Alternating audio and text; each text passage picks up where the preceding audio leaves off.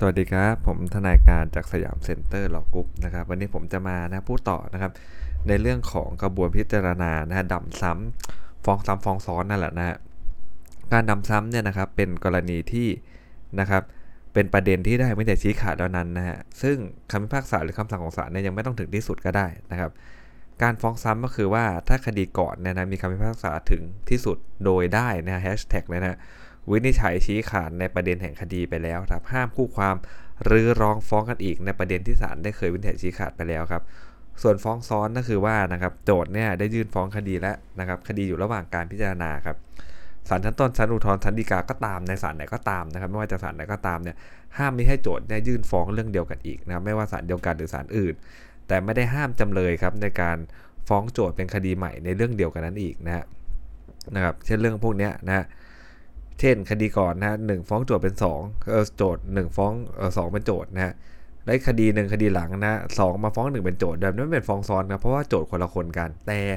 อ่าแล้วมันจะซ้อนจะซ้ำเมื่อไหร่นะครับมันจะซ้ำต่อเมื่อว่าไม่ว่าคดีไหนนะครับ ที่ได้ศาลชั้นต้นได้มีคำพิพากษาโดย วินัยชี้ขาดประเด็นแห่งคดีแล้วนะครับ ฟ้องคดีหลังน่าจะกลายเป็นฟ้องซ้ำเอ้ยจะกลายเป็นเออดำเนินกระบวนพิจารณาซ้ำนะแต่ไม่เป็นฟ้องซ้ำเนี่ย พอฟ้องซ้ำดูขณะยื่นฟ้องนะครับ ตอนยื่นฟ้องมันยังไม่มีคำวินิจฉัยถึงที่สุดถูกไหมฮะคดียังไม่ถึงที่สุดก็ไม่เป็นฟ้องซ้ำนะแต่ว่ามันจะเป็นดำซ้ำแม้ว่าคดีไม่ต้องคำนึงนะว่ามันจะฟ้องก่อนฟ้องหลังนะเอาเป็นว่าคดีใดคดีหนึ่งเนี่ยมีคำพิพากษาเมื่อไหร่นะอีกคดีหนึ่งเนี่ยนะครับก็จะเป็นมีคำพิพากษาวินิจฉัยชี้ขาดประเด็นแห่งคดีเมื่อไหร่นะอีกคดีหนึ่งก็จะเป็นดำซ้ำทันทีนะครับนะเนี่ยนะครับคดีก่อนในเก่งเป็นโจทยื่น ฟ้องนะจึงยังไม่ได้มีคำพิพากษาหรือคำสั่งถึงที่สุด อาจจะทำให้กลายเป็นฟ้องซ้ำได้นะครับ แล้วก็การฟ้องฆ่าปงศพเนี่ยนะฮะถือได้ว่าอะไรครับฟ้องแทนทุกคนนะเพราะมันมีศพเดียวถูกไหมฮะพอทายาทเด็กคนมาฟ้องฟ้องในส่วนหลังเนี่ยส่วนไอ้ฟ้องข้างหลังเนี่ยเลยเป็นฟ้องซ้อนนั่นเองนะครับ ส่วนค่าขาดและอุปการะเนี่ยอันนี้เป็นสิทธิเฉพาะตัวของทายาทแต่ละคนนะคนหนึ่งฟ้องเนี่ยมันจะถือว่าคนอื่นเอ่อฟ้องแทนทายาทคนอื่นไม่ได้นั่นเองนะครับ เออเรื่องนี้ครับส่วนฟ้องของนายก้าที่เกี่ยวกับนายจอมฮะซึ่งเป็นจำเลยที่ 2 ให้รับผิดกับนายโดดฐานะนายจ้างเนี่ยนะครับ เมื่อนายจอมเนี่ยไม่ได้เป็นคู่ความในคดีก่อนนะที่นายเก่งฟ้องนายโดดนะฟ้องของนายก้าเกี่ยวกับนายจอม จึงไม่เป็นฟ้องซ้อนหรือดำซ้ำนะครับนะเรามาดูนะผมจะเน้นเฉพาะจุดที่มันน่าออกสอบเลยนะครับ อย่างเรื่องนี้ครับคดีหลังเนี่ยนะฮะนายแดงเป็นโจทย์ฟ้องนายดำเป็นจำเลยประเด็นเดียวกับคดีก่อนนะครับ ถือว่าเป็นฟ้องซ้ำนะฮะแต่ว่า ถ้าเกิดฟ้องเนี่ยนะฮะเอ่อถ้าเกิดฟ้องก่อนหน้านี้นิดนึงนะครับ มันจะไม่เป็นฟ้องซ้ำนะเพราะขณะยื่นฟ้องคดียังไม่ถึงที่สุดคดีก่อนยังไม่ถึงที่สุดนะแต่ว่าก็จะกลายเป็นดำซ้ำอยู่ดีนะถ้าต่อมาในคดีก่อนเนี่ยนะศาลชั้นต้นมีคำพิพากษาเสร็จเด็ดขาดนะครับ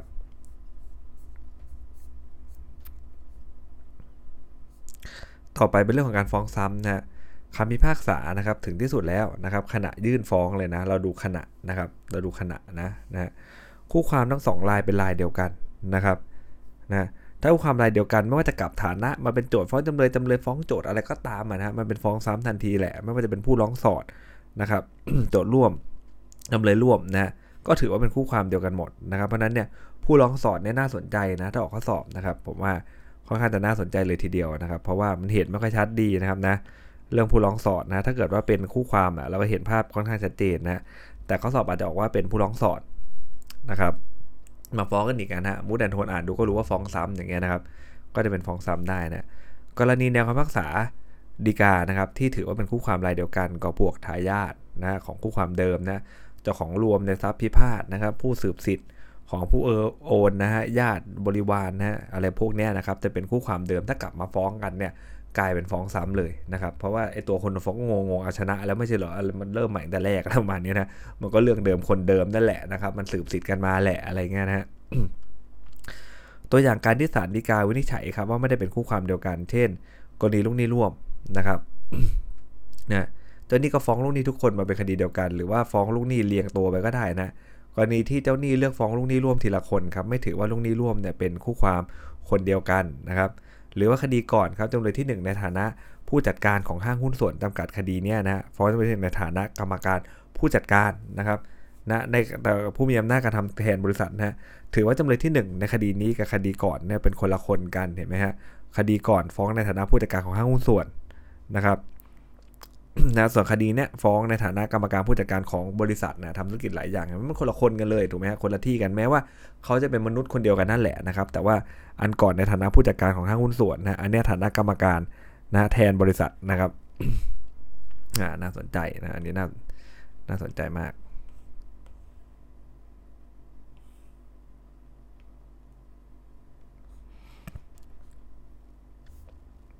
จุดนะครับที่เขาจะให้เรานะครับวินิจฉัยอยู่เสมอๆเลยว่า มันเป็นอะไรครับประเด็นที่ศาลจะต้องวินิจฉัยในตอนหลังอะเป็นประเด็นที่อาศัยเหตุอย่างเดียวกันนะครับ กับประเด็นที่ได้มีคำพิพากษาหรือคำสั่งถึงที่สุดไปแล้วนะนะครับแน่นอนแหละถ้าเป็นคนละประเด็นย่อมไม่ใช่ฟ้องซ้ำนะครับไม่ใช่ดำซ้ำฟ้องซ้อนด้วย ถ้าคนละประเด็นกันนะแต่เวลาออกข้อสอบมันไม่ง่ายอย่างนั้นเนี่ยถูกไหมเวลาออกข้อสอบเขาไม่บอกนะว่ามันประเด็นเดียวหรือไม่ใช่ประเด็นเดียว เราต้องวินิจฉัยให้ได้ว่าอ๋อไอประเด็น 2 คดีเนี่ยมันประเด็นเดียวกันหรือเปล่านะฮะ กรณีที่ศาลฎีกาวินิจฉัยว่าคนละประเด็นที่อะไรครับมูลคดีเกิดภายหลังจากยื่นฟ้องคดีแรกแล้วนะไม่สามารถฟ้องในข่าวเดียวกันได้ก็คนละประเด็นนะนะหรือยกฟ้องนะเพราะคดีก่อนยังบอกเรื่องสัญญาไม่ชอบเลยนะอันนี้ก็กลับไปเปิดประมวลกฎหมายใหม่ แล้วดูเรื่องเรื่องสัญญาแน่นเปรี้ยแล้วนะฮะเรื่องสัญญาชอบมาฟ้องใหม่มันก็ไม่เป็นฟ้องซ้ำนะครับกรณีที่ศาลฎีกาวินิจฉัยว่านะครับเป็นมูลคดีเดียวกันนะฮะก็คือว่าประเด็นแห่งคดีนะมีว่านะที่พิพาทเป็นกรรมสิทธิ์ของจำเลยในคดีนี้นะฮะ นะให้ตามต่อสู้ว่าอะไรครับจนในที่การต่อสู้เป็นของโจทย์นะครับ จึงเป็นเรื่องที่กลับมาพิพาทกันอีกนะในเรื่องเดียวกันนะครับคำพิพากษาเนี่ยนะครับก็ย่อมนะครับผูกพันโจทย์นะครับ ตามมาตราหนึ่งห้าวรรคหนึ่งนะฟ้องของคดีนี้จึงเป็นกระบวนดำเนินกระบวนพิจารณาตามมาคดีก่อนนะครับ หรือว่าครับทายาทครับฟ้องขอแบ่งมรดกหรือสินสมรสไปครั้งหนึ่งแล้วนะฮะต่อมาฟ้องขอแบ่งมรดกหรือสินสมรสอีกเป็นฟ้องซ้ำแม้ว่าทรัพย์คนละอย่างนะทำไมไม่ เอาทีเดียวให้เสร็จเลยถูกไหมครับอย่างนี้ก็มาศาลทุกวีคเลยถูกไหมฮะเอาทีละอย่างทีละอย่างเนี่ยเราก็ต้องดูดีๆนะครับฟ้องแบ่งสินสมรสแล้วนะฟ้องแบ่งมรดกมันต้องทีเดียวให้จบเลยนะครับไม่ใช่วันหนึ่งมาเดี๋ยวแบ่งแจกันนะวันพรุ่งนี้มาเดี๋ยวแบ่งรถวันพรุ่งนี้มาเดี๋ยวแบ่งที่โอ้โหไม่ต้องทำอะไรกันแหละถูกไหมครับก็ทำให้มันเสร็จไปเลยนะหรือว่าข้อต่อสู้ที่ยกขึ้นต่อสู้ได้ในคดีก่อน แต่ไม่ยกขึ้นต่อสู้นะครับดำมาฟ้องคดีหลังไม่ได้นะเป็นประเด็นเดียวกันนะครับ กรณีที่ยังไม่ได้วินิจฉัยชี้ขาดในประเด็นแห่งคดีนะฟ้องใหม่ได้เป็นฟ้องซ้ำเช่นศาลจำหน่ายคดีเพราะโจทย์ถอนฟ้องเห็นไหมฮะเพราะโจทย์ถอนฟ้องเนี่ยยังถือว่ายังมิได้มีคำพิพากษาชี้ขาดในประเด็นข้อพิพาทนะครับ อันเนี้ยโจทย์ฟ้องใหม่ได้นะครับ จะไม่เป็นฟ้องซ้ำนะครับ เพราะว่าโจทย์ถอนฟ้องไปนะฟ้องเครือบคุมอะไรพวกนี้นะครับ ยังม่ได้มีการวินิจฉัยชี้ขาดประเด็นแห่งคดีเลยนะครับ กรณีที่ถือว่าวินิจฉัยประเด็นแล้วนะหากฟ้องใหม่เป็นฟ้องซ้ำก็พวกอะไรครับ ยกฟ้องพยานฐานฟังไม่ได้นะฮะหรือว่าคดีมีการปณีประนอมและนะครับศาลพิพากษาตามยอม และอ่าเรื่องนี้อาจออกข้อสอบก็ได้นะเพราะฝั่งเขาต้องสู้ว่าเฮ้ยมันยังไม่ได้มีการไม่เห็นในประเด็นเลย มันพิพากษาตามยอมศาลไม่ได้แตะประเด็นเลยเนี่ยก็พิพากษาไปนะครับนะเอาแค่มันมีมูลไม่ขัดต่อกฎหมายแล้วก็พออะไรเงี้ยนะก็คือว่าไม่ขัดต่อกฎหมายความสงบเรียบร้อยอะไรเงี้ยนะอันเนี้ยเขาบอกว่าอะไรครับไอ้เรื่องนี้ต้องถือว่าคู่ความเนี่ย ตกลงสละนะประเด็นข้อต่อสู้ตามคำให้การแล้วนะจึงถือได้ว่าศาลได้วินิจฉัยชี้ขาดประเด็นในคดีเดิมแล้วนะครับ ดังนั้นเนี่ยภายหลังเนี่ยจะนำประเด็นในคดีเดิมมาฟ้องกันอีกไม่ได้นะครับ จะเป็นฟ้องซ้ำก็น่าสนใจมากนะฮะนะครับแล้วมันก็น่าสู้จริงๆแหละนะครับนะมาบอกว่าเออยังไม่ได้พิพากษายังไม่ได้เออวินิจฉัยประเด็นเลย มันเป็นเออเรื่องของการปณิปนอมแต่นึกภาพนะถ้าเรานะเออเป็นคู่ความนะโอ้โหปณิปนอมกันตั้งนานกว่าจะลงได้นะ อยู่เดียมาฟ้องใหม่เหมือนไม่ได้ปณีประนอมกันเลยอย่างเงี้ยเอาแล้วมันถามว่ากระบวนพิจารณาที่ผ่านมาคืออะไรถูกไหมครับนะนี่ก็เป็นเรื่องฟ้องซ้ำนะต่อมาเรื่องฟ้องซ้อนครับ คดีก่อนเนี่ยต้องอยู่ระหว่างการพิจารณาของศาลในศาลหนึ่งนะครับนะแต่ว่าการพิจารณาเนี่ยนะครับอยู่ในระหว่างพิจารณาพอนะมันไม่จำเป็นต้องอยู่ในการพิจารณาเนื้อหานะเอาเรื่องอะไรก็ได้นะ คุณจะอุทธรณ์คำสั่งอะไรไปก็ได้เอาว่ามันอยู่ระหว่างพิจารณาอยู่ก็พอนะครับ ห้ามฟ้องเรื่องเดียวกันนะก็คือว่าแม้จะฟ้องคนละประเด็นก็ตามนะฮะนะครับคำว่าฟ้องเรื่องเดียวกันคือมีมูลคดี เป็นเรื่องเดียวกับคดีก่อนเช่นทรัพย์ชิ้นเดียวกันเอกสารอย่างเดียวกันที่พิพาทเดียวกันเนี่ยแม้จะฟ้องกันคนละประเด็นก็ตาม ก็เป็นฟ้องซ้อนนะครับ รวมถึงกรณีที่สามารถเรียกร้องได้อยู่แล้วขณะฟ้องคดีแรกแต่ไม่ยอมเรียกร้องนะกลับมาฟ้องอีกคดีหลังเนี่ยนะครับ แบบเนี้ยนะตัวอย่างคำฟ้องคดีหลังของโจทย์เนี่ยนะครับไอตัวคำฟ้องของคดีหลังของโจทย์เนี่ยก็ยอมเป็นฟ้องซ้อนนะครับเนี่ยเรียกได้แล้วไม่เรียกอะไรเงี้ยนะครับ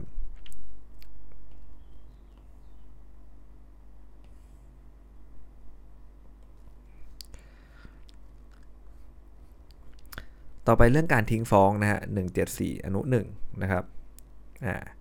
ก็ต้องดูครับทิ้งฟ้อง 174 อนุ1เนี่ย นั้นหมายความว่ามันเป็นคำฟ้องตอนตั้งต้นคดีในศาลชั้นต้นเท่านั้นนะครับไม่รวมฟ้องอุทธรณ์ฟ้องฎีกานะนะครับ ถ้าเกิดว่าไม่นำส่งไปนะครับ ไม่นำส่งพวกเออหมายนัดสำเนาอุทธรณ์สำเนาฎีกาในเวลาศาลชั้นต้นกำหนดเนี่ยศาลชั้นต้นจะต้องยกฟ้องตาม 174 อนุ 2 ไม่ใช่อนุ1นะอนุ1มันเกิดได้ทีเดียวครั้งเดียวนะครับการทิ้งฟ้องก่อนศาลจะจำหน่ายหรือไม่จำหน่ายก็ย่อมเป็นดุลพินิจศาลเป็นเรื่องๆไปนะครับ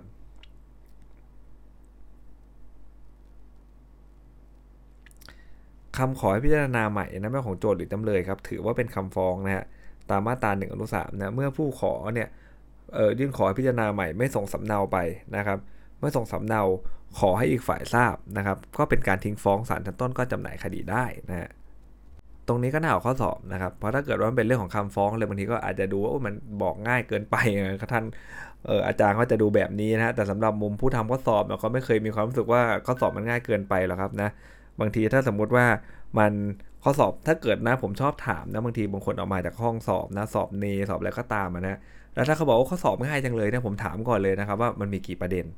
นะข้อสอบมีกี่ประเด็นนะฮะถ้าผู้ข้อสอบบอกโอ้มันมีประเด็นเดียวถามประเด็นเดียวง่ายๆตรงๆบอกผิดแหละนะครับเพราะว่าอะไรครับข้อสอบนะเขาไม่ออกประเด็นเดียว มันเป็นไปไม่ได้เลยนะที่ข้อเดียวเนี่ยจะถามมีแค่ประเด็นเดียวแบบประเด็นนั้นนะตอบประเด็นนั้นได้ 10 คะแนนเลยผมไม่เคยเห็นนะ นะครับอย่างน้อยก็ต้องมี 2-3 ประเด็นนะถ้าระดับสอบผู้ช่วยทั้งหลายเนี่ยหกเประเด็น 8 ประเด็นก็ยังมีนะครับไอ้ประเด็นกอขอคอเนี่ยนะเหมือนเราเห็นว่ามีแค่ 3 แต่จริงๆมันย่อยลงไปอีกนะครับประเด็นที่ต้องตอบคะแนนทั้งนั้นเลยนะครับนะมันถ้าตอบมีประเด็นเดียวก็ไม่รอดแล้วนะไม่ใช่ว่าอะไรมาถึงบอกว่าละเมิดหมดแหละนะปรับ420 บอกเขาสอบง่ายจังเรียบร้อยนะครับอย่างนั้นนะไม่รอดนะ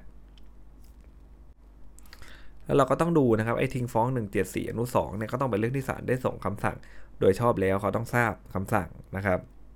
นะต้องดูการทราบคำสั่งเป็นสำคัญนะว่าเขาทราบคำสั่งหรือยังนะไอ้ที่บอกว่าอะไรครับ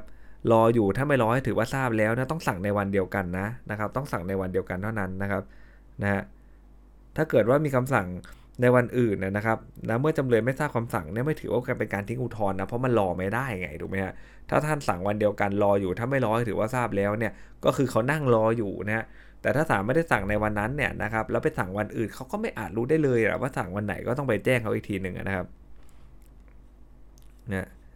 เรื่องนี้ครับการที่โจทย์นำส่งหมายนัดนะสำเนาคำร้องนะขอถอนฟ้องให้แก่จำเลยเนี่ยโจทย์เพิกเฉยนะไม่ปฏิบัติตามทำให้ศาลไม่อาจถามจำเลยได้เนี่ยศาลต้องยกคำร้องขอถอนฟ้องนะเรื่องนี้มันเรื่องถอนฟ้องถูกไหมฮะนะแต่สั่งว่าโจทย์ทิ้งฟ้องไม่ได้นะครับนะเพราะว่าศาลชั้นต้นเนี่ยมีวิธีดำเนินกระบวนพิจารณาอยู่แล้วนะเมื่อโจทย์ไม่นำส่งหมายนัดและสำเนานะครับ คำร้องขอถอนฟ้องเนี่ยก็ต้องยกคำร้องขอถอนฟ้องทิ้งนะครับนะจะไปบอกว่าทิ้งฟ้องไม่ได้เพราะเขาขอถอนฟ้องไงนะเขาไม่ส่งอะไรตามที่บอกก็ยกคำร้องขอถอนฟ้องไปสิก็เสมือนหนึ่งว่าไม่ได้ขอถอนฟ้องนะจะไปบอกว่าทิ้งฟ้องไม่ได้นะในชั้นตรวจฟ้องครับหากโจทย์ศาลเห็นว่าโจทย์เสียค่าขึ้นศาลไม่ครบนะก็จะสั่งให้เสียใน 7 วันก็ได้นะหากโจทย์เพิกเฉยเนี่ยนะครับศาลจะสั่งว่าทิ้งฟ้องไม่ได้นะฮะศาลต้องสั่งว่าไม่รับฟ้องนะครับตามมาตรา 18 นะ แต่ถ้าศาลรับฟ้องมาแล้วนะ มาพบภายหลังว่าเสียค่าขึ้นศาลไม่ถูกนะก็สั่งให้เสียให้ถูกโจทย์เพิกเฉยไงบอกว่าทิ้งฟ้องนะครับเนี่ยถามว่าทำไมอันแรกมันไม่ใช่ทิ้งฟ้องครับเพราะว่ามันยังไม่ได้รับมาเลยถูกไหมฮะศาลท่านยังไม่ได้รับฟ้องมาเลยแหละนะเขาบอกว่าเอาชั้นตรวจฟ้องเห็นว่าเออเสียค่าขึ้นศาลไม่ครบเนี่ยก็สั่งให้เสียค่าขึ้นศาลให้ครบนะครับก่อนจะรับฟ้องโจทย์เพิกเฉยนะต้องสั่งไม่รับฟ้องแต่ถ้ารับฟ้องมาแล้วเห็นทีหลังสั่งให้จ่ายไม่จ่ายอย่างนี้ถึงจะเป็นทิ้งฟ้อง อันนี้ก็น่าออกข้อสอบอีกนะครับ เพราะว่า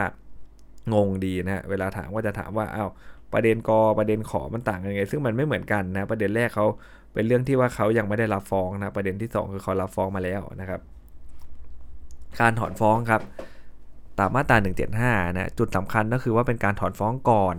หรือว่าหลังจำเลยยื่นคำให้การล่ะนะครับ มันสำคัญที่ตรงนี้นะก่อนหรือหลังนะจำเลยยื่นคำให้การ ซึ่งมันไม่เหมือนกันนะถ้าขอนถอนฟ้องก่อนจำเลยยื่นคำให้การเนี่ยศาลก็ต้องอนุญาตเสมอแล้วครับไม่อนุญาตไม่ได้นะ แต่ถ้าเกิดสมมุติว่าหลังอะต้องฟังจำเลยก่อนนะครับ แต่ถ้าศาลไม่อนุญาตเนี่ยศาลก็ยกเอ่อยกคำร้องได้เลยนะไม่อนุญาตให้ถอนเนี่ยนะครับ ไม่ต้องฟังนะจะฟังต่อเมื่อจะให้ถอนเท่านั้นนะครับ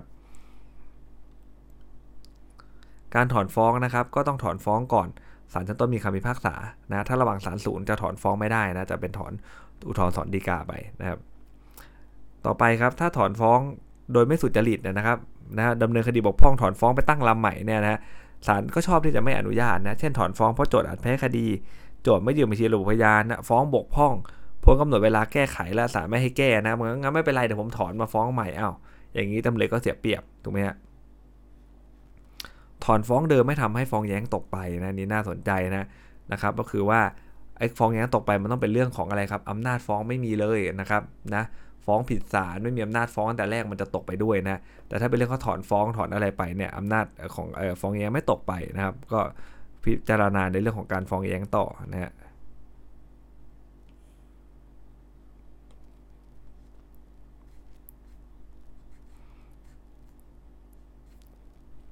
ต่อไปครับเรื่องการฟ้องแย้งนะนี่ก็ออกข้อสอบบ่อยๆนะครับมาตรา177วรรค3 179วรรคท้ายนะครับนะ อันเนี้ยมันต้องเป็นเรื่องประเด็นที่โจทย์ฟ้องด้วยนะครับ เช่นรถยนต์โจทจำเลยชนกันนะโจทฟ้องว่าเป็นความประมาทของจำเลยจำเลยก็บอกว่ามันชนประมาทของโจทไอ้แบบเนี้ยฟ้องแย้งได้มันเป็นเรื่องเดียวกันอะจะได้จบทีเดียวเลยนะเว้ย